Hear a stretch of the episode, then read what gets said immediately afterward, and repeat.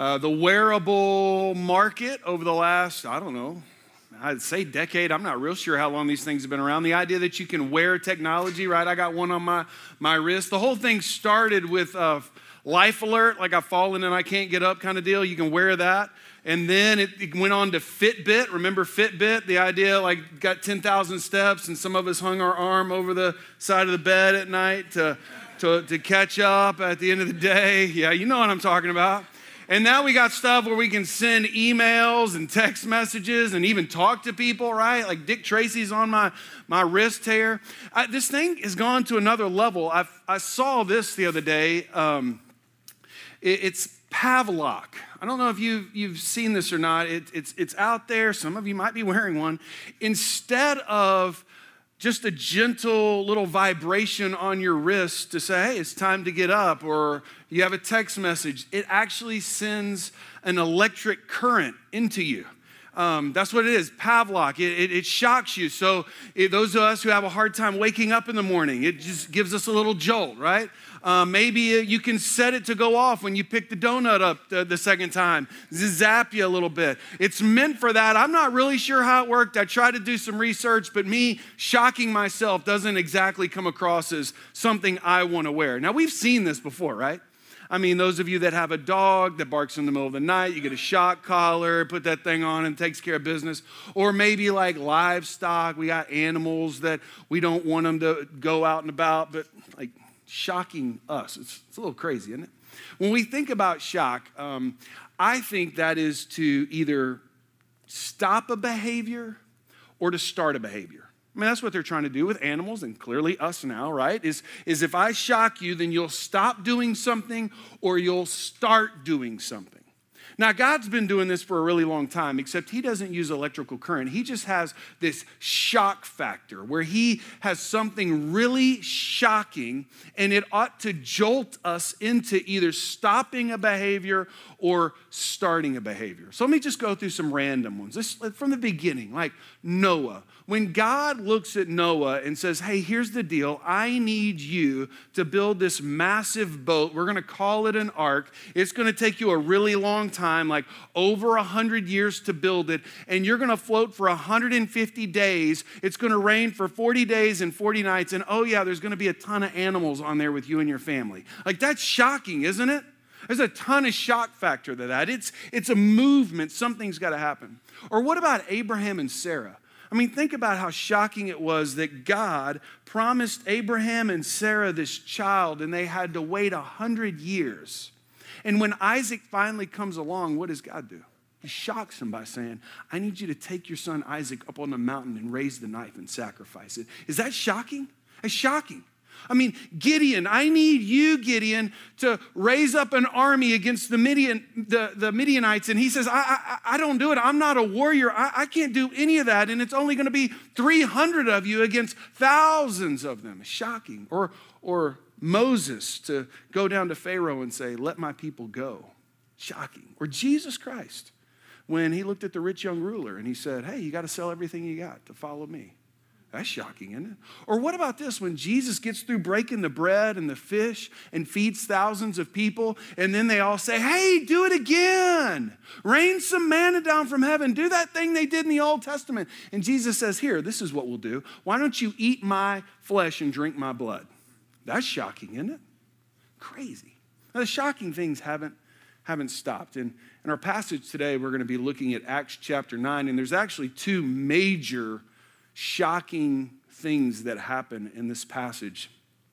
And when we see these, these shocking, these difficult, these, these opportunities, most of the time it's going to take courage and resilience to rise to the occasion. It takes courage, it takes resilience. It, it, you don't just build an ark for hundreds of years. You don't just go up to a mountain to sacrifice your son. You don't, you don't go down to Pharaoh, the, the mightiest man in the world, and say, Let my people go. Like, it's going, it's going to take courage. It's going to take resilience. Now, when I say the word resilience, most of us just think, I'm only supposed to be resilient when the world throws something at me when the world gives me difficulty, when the world shocks me, when the world tries to crush me, when the world tries to put me in despair. But here's the deal I think God still does some shocking to us. And it takes resilience and courage to rise to it.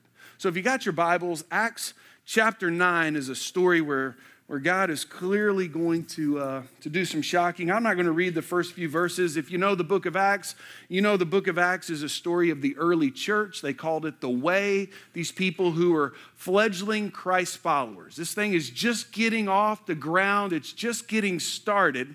But the Jews, the religious elite, didn't like all these Christ followers. They didn't like the people that were running around claiming to follow a risen Jesus. And one of those guys, his name is Saul, and Saul is a Jewish religious leader, and he says, Here, this is how we're going to squash this movement. This is how we're going to squash Christianity. What we're going to do is we're going to start arresting them. And then we're going to start killing them and we're going to imprison them. We're going to bully them to quit believing this. The problem is is when a guy actually comes back to life, that ain't going to work, is it?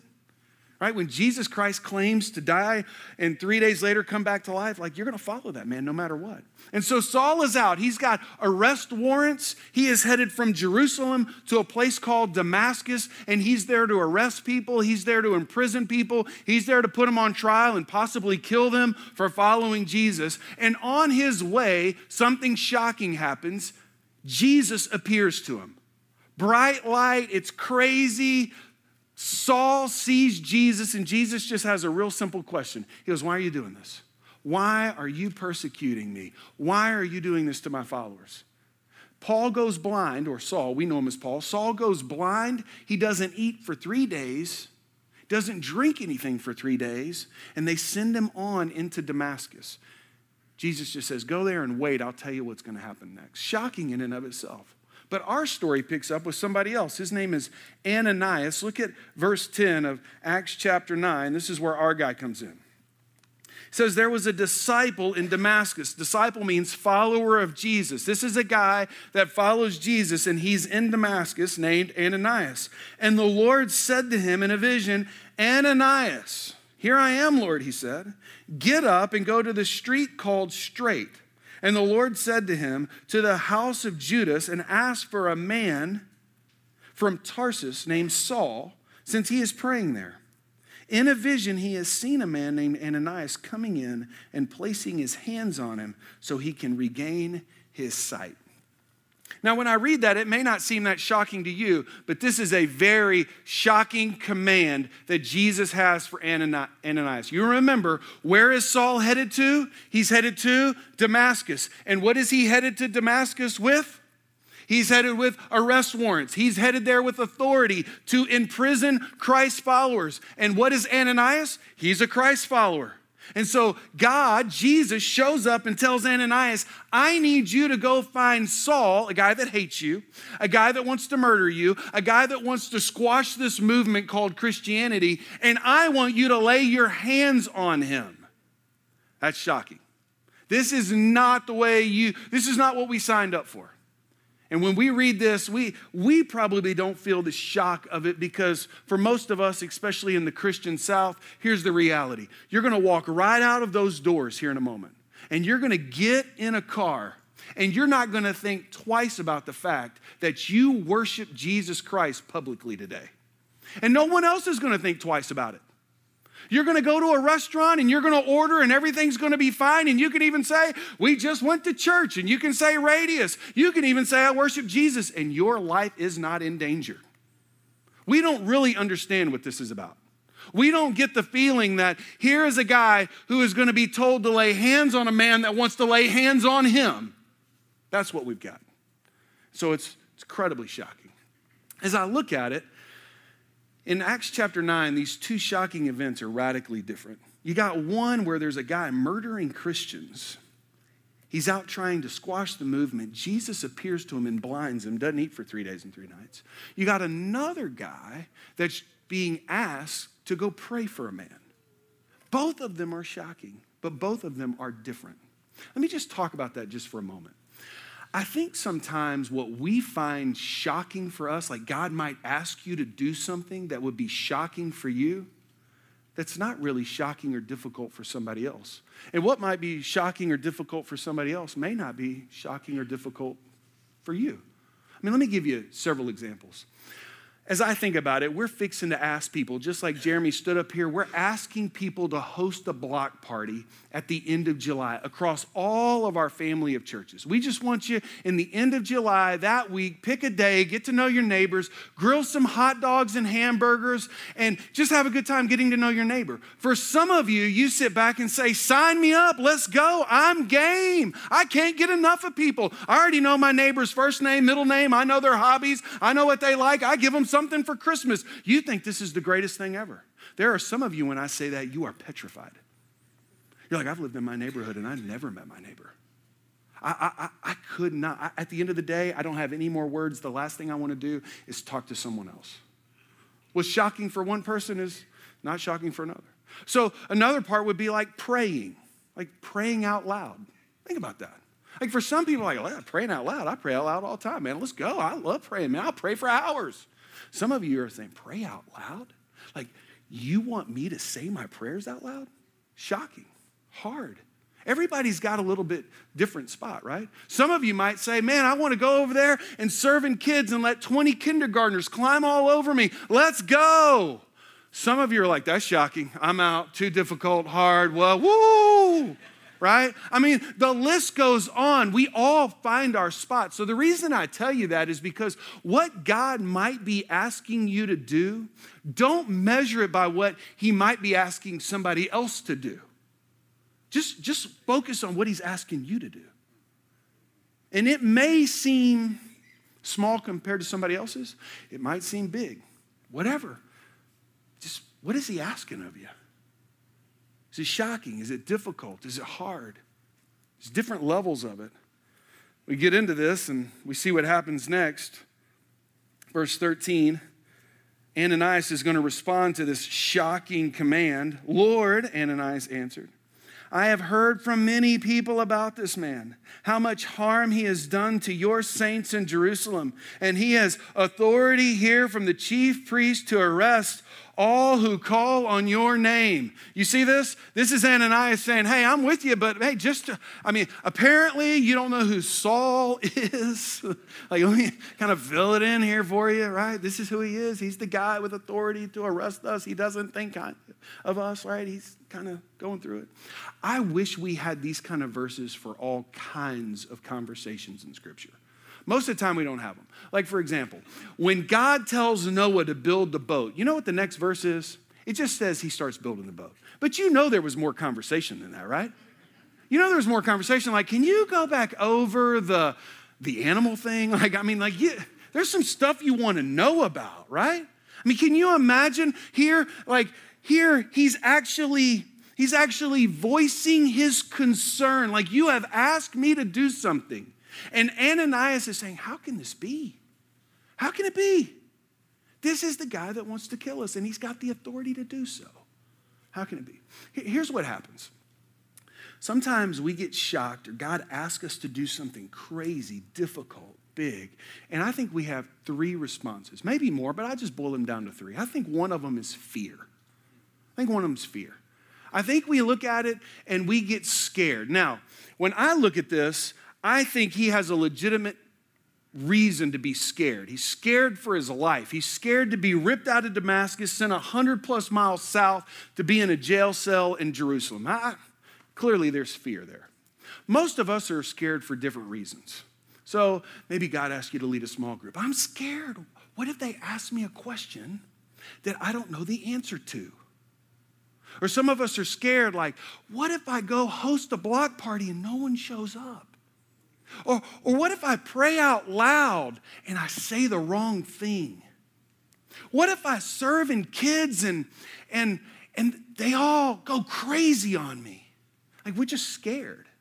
We just get scared. We're fearful. Um, another thing that happens is we just become intimidated. Maybe what God is asking us, or this shocking thing He's asking us to step into, is so big it's just intimidating. I mean, think about it. When Goliath stood day after day in front of the armies of Israel and just taunted them every day. They were all intimidated. They ran around saying, There's no one big enough. There's no one strong enough. There's no one who can take care of this guy. We are intimidated until a guy named David shows up, right? Intimidation. I wonder how many of us do the same thing. Like, we'll say, Ah, I can't lead a small group. I don't know enough. Or I can't host a block party. I'm awkward with my neighbors. Or we just keep going on about how intimidating it is. Third thing I think we do is some of us are just disappointed. We're disappointed that God would ask us to, to do a certain thing. I mean, think about Jonah. When Jonah was asked to go to Nineveh, he was just, he was just disappointed. That wasn't his plan. Because Jonah didn't think the people in Nineveh deserved to hear about God's grace. And so what did he do? He said, Deuces, I'm going to Tarshish. I don't want nothing to do with it. And then when he finally did go, the end of the story is what? He sat there mad that God would show grace to that place. Crazy, isn't it? That's what we do. So some of us, when we're fearful, we run or we ignore it. We think, surely that wouldn't be about for me. I, I shouldn't do that. Those of us who are intimidated, sometimes we freeze. We just, we just caught standing there looking at this opportunity, looking at this command, and we just freeze. Or others, we do what Ananias did. We just start trying to reason our way out of it. I mean, this is the guy that kills people. This is the guy who's got authority. This is the guy that can arrest me. Like we start coming up with all the reasons why we shouldn't do it. And then finally, when you think about the disappointment part of it, is, is we just we just kind of angry. I want to do something different. God, why did you ask me to do this? So what's he asking you to do? And for you, are you are you fearful of it? Are you you know intimidated by it? Are you disappointed in it? Something to think about, right? So what's God going to tell him verse 15? He's going to respond to his concern. But the Lord said to him, "Go, for this man is my chosen instrument to take my name to Gentiles, kings, and the Israelites. I will show him how much he must suffer for my name. I love this. Uh, the reason I love this is because Ananias is asking a how question. How can this be? How can I be safe? How is this going to turn out? How, how, how? And what does Jesus give him? Jesus gives him a why. He gives him a why. He doesn't, man, wouldn't it be great if Jesus said, okay, okay, okay, Ananias, let's back this truck up here and let me show you how it went down. He was on his way to Damascus and I showed up and I blinded. As a matter of fact, I put scales in his eyes. He hadn't eaten in three days and three nights. He's harmless, my man. That, wouldn't that be great if that's what it said? That's not what it says. He says this I need you to go, and here's the reason why. Because this guy is going to take the gospel to the nations, which is the rest of Acts. I need you to do it because he's going to stand before kings and he's going to talk about Jesus. I need you to understand the why. The why. Most of us, if we're all, if we're really honest, the minute we get asked by God to do something shocking, crazy, or difficult, we start asking how, how, how, how, how. And most of the time, sometimes God will give you the how, but most of the time, He just gives you the why. Why? Because your neighbors need to hear about Jesus. Why? Because a small group needs a leader and they need to be invested in, and there needs to be a biblical community there. Why? Because we need to make disciples of our youngest in our church. Why? Why? Why? It's not how. Are you okay with the why? Are you always wanting a how? Will you never do something until you get the how? Man, I'll just tell you from my, my standpoint, very rarely have I ever gotten the how. But I always get the why. How are we going to do it? Ananias doesn't get that. He just gets the why. Verse 17. So, what's Ananias going to do? So, Ananias left and entered the house. Man, you talk about leaving something short. That leaves it short, doesn't it? He left his house and entered this guy Judas' house where Saul is going to be. I need more details. Anybody else want some more detail? I need more detail on exactly how that went down. So let me get this straight. He's sitting there, he has this, this vision with Jesus. He stands up in the middle of his living room and he says, Sweetie, I'll, I hope to be back here in a minute. Hope to be back here soon. What do you mean you hope to be back? Well, I'm going to this guy Judas' house. Oh, yeah, what are you going over there for? Well, there's a guy from Tarsus there. Oh, yeah, who's that? Saul. What? Saul, the guy that's killing people? Yeah, that guy. Can you imagine how that conversation goes down? And then when he finally gets permission to leave the house, he steps outside the front door, and I'm just imagining here, this is Russell's interpretation. He pulls out his phone and he plugs in 308 Straight Street to get to where he's gonna go. And you know, when you put it in maps, it gives you at least three or four options. He's taken the long one. Like we always choose the short one, he's choosing the long one. I'm clicking long, go. It's a nice, easy walk. And what do you think is happening with every step he takes as he gets closer and closer and closer to that house? What do you think's happening? This right here. Is that happening? You've had that before, haven't you? God asks you to do something, have a conversation, man, you feel prompting in the moment to have a spiritual conversation at work, and all of a sudden this starts happening, doesn't it? And all the stuff starts going through your mind. And what do you think is going through Ananias' mind? I think he's practicing his speech. He's probably like, okay, I'm going to say I'm Ananias, you're expecting me, no, that won't work. Or, I mean, what, what's he going to do, right? Shalom, I mean, whatever. He's got to do something. And then my bet is, this is just me, my bet is he's hoping no one answers the door. Y'all have had to do that, haven't you? Make a phone call you didn't want to make and you're just hoping it goes straight to voicemail, right? You're gonna go talk to the neighbors for a minute and you really just hoping they don't show up and you'll just leave it on the porch and slide away. We want that, don't we? And I got a feeling, I just wonder if Ananias is just like us. Just like us. And it says he entered the house. I wish I'd known exactly what happened with that. But let me tell you, I think with every step, I think as he rehearsed what he was going to say, I think as he raised his hand, probably quivering, to knock on that door, I think with every part of it, he was growing spiritually. He was growing. The reason why is because with each one of those motions, he was trusting God as he got closer, he had to say, Man, I don't know how this is going to work, but I'm trusting you. Tell me to go. You're telling me to lay hands on a man that wants my life. I, I don't know how this is going to work, but I'm trusting you. I don't know what I'm going to say when he comes to the door, but I'm trusting you. Right? That's what it does. It grows us. It grows us. Here's the deal with these shocking invitations to service most of the time we look at them and say, Boy, if I could just grow spiritually enough, then I'll do it. You don't grow into obedience, you grow from obedience. You don't grow into it, you grow from it.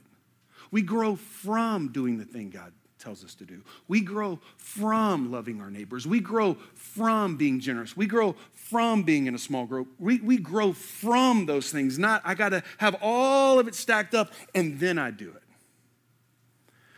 Uh, what is it, 12 years now, maybe 13 years ago? I was in small town West Texas, and God just, just felt it clear to go plant a church in South Austin. If you know South Austin, it is, it is the furthest thing from the Christian South in the South, right? I mean, it's the furthest thing from it. And I remember going there, and for two and a half years, it was a grind. It was a grind. I, I, drove a school bus trying to make it all work. We were meeting in whatever place we could find, pulling it together in a YMCA and then a golf country club on a Sunday morning and loving our neighbors and trying to do all of those things. And, and I'm just going to tell you, after two and a half years, it was hard, it was crazy, it was shocking. Some of the stuff we learned, it was, I'll tell you this right now. I, there would be tons missing from me right now if I don't do that. There'd just be tons missing from me on this stage right now if I didn't do it. Tons because I grew out of it. I, I wasn't ready to do it, right? I just, God grew me so much in that. Sometimes we got to step out. Got to jump into the shocking. We got to sh- jump into that difficult so that we can grow. What does he do? Tail end of verse 17. It says he placed his hands on him, Saul, and said, Brother Saul, the Lord Jesus, who appeared to you on the road you were traveling on, has sent me so that you can regain your sight and be filled with the Holy Spirit. You see that first word? You can't tell me there hadn't been some growth in just a few short verses. What does he say? Brother. I don't know if brother's coming out of my mouth. I don't know if brother is the first thing I'm saying. I might be saying Saul. I might be holding my hands out like that. I don't know how. I, am just for him to just get down there and call him a brother to recognize that whatever has happened to you, I don't understand it. I don't know it. I don't need to know it. I'm just trusting because that's what Jesus said. And I'm going to call you brother. And not only that, he never mentions his name. He said, Jesus Christ who showed up to you. And then he said, the Holy Spirit's fixing to do a work in you. Crazy, isn't it? That's growth. That, that, that's what happens when we jump into these. We begin to see God move, we begin to see what He's going to do, which leads me to the last couple of verses. Look at verse 18. It says, At once, something like scales fell from his eyes, and he regained his sight. And then he got up and was baptized. And after taking some food, he regained his strength. And Saul was with the disciples in Damascus for some days. Verse 20, immediately he began proclaiming Jesus in the synagogues. He is the Son of God. Can you imagine seeing that?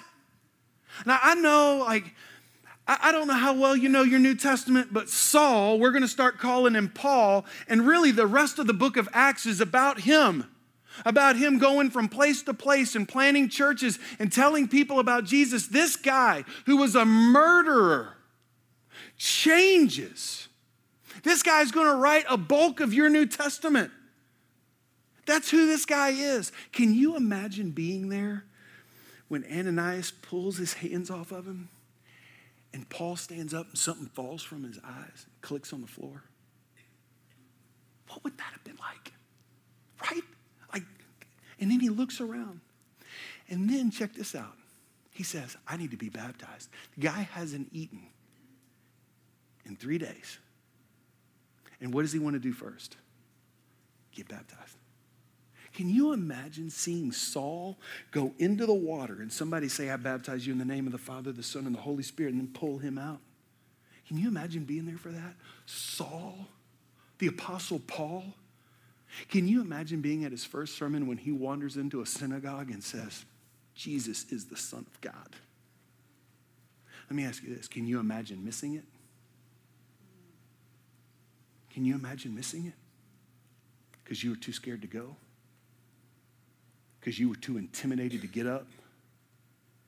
Because you were just too disappointed with the task to be a part? Can you imagine missing that?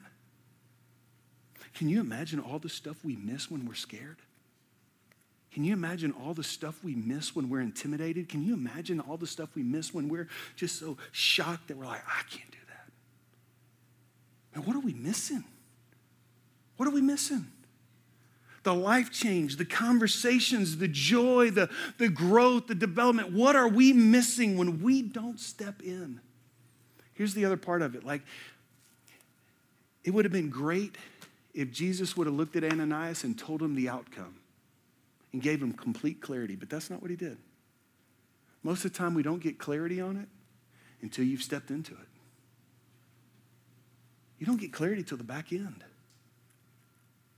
Man, I, I just wonder, and I'm even, as I say it, I'm just like, how many times did I know I should have said something and I didn't? What did I miss? What did I miss? Those times that I knew I should have done this because God was tugging on my heart, what did I miss? What are we missing? So I'm just going to ask you, what is it that God is asking you to do? What's he asking you to do? Maybe it's something he's been nudging you about on for a couple of days, For some of us, it's a couple of weeks. For some of us, it's months. For some of us, it's years. He's just been, he's just been asking you.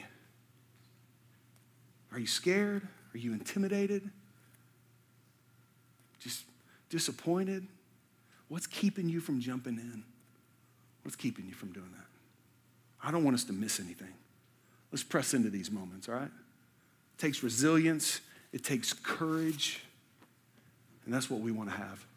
Let me pray that for us.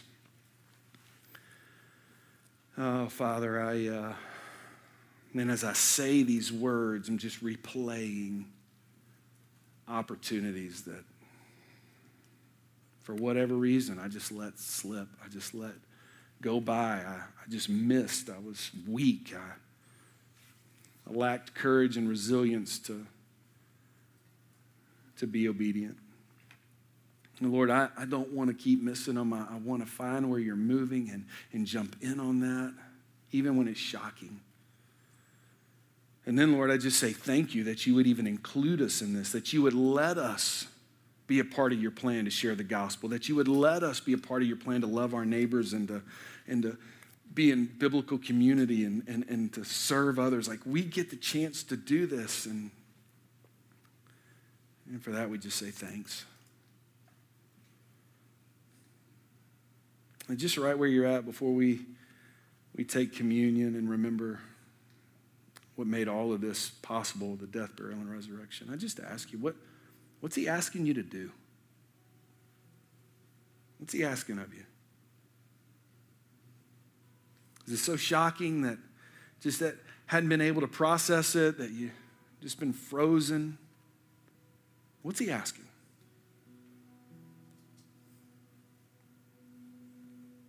And then, Holy Spirit, I'm just going to ask that you just prompt us one more time. Just put it back on our hearts to just to remind us that this is the step you want us to take.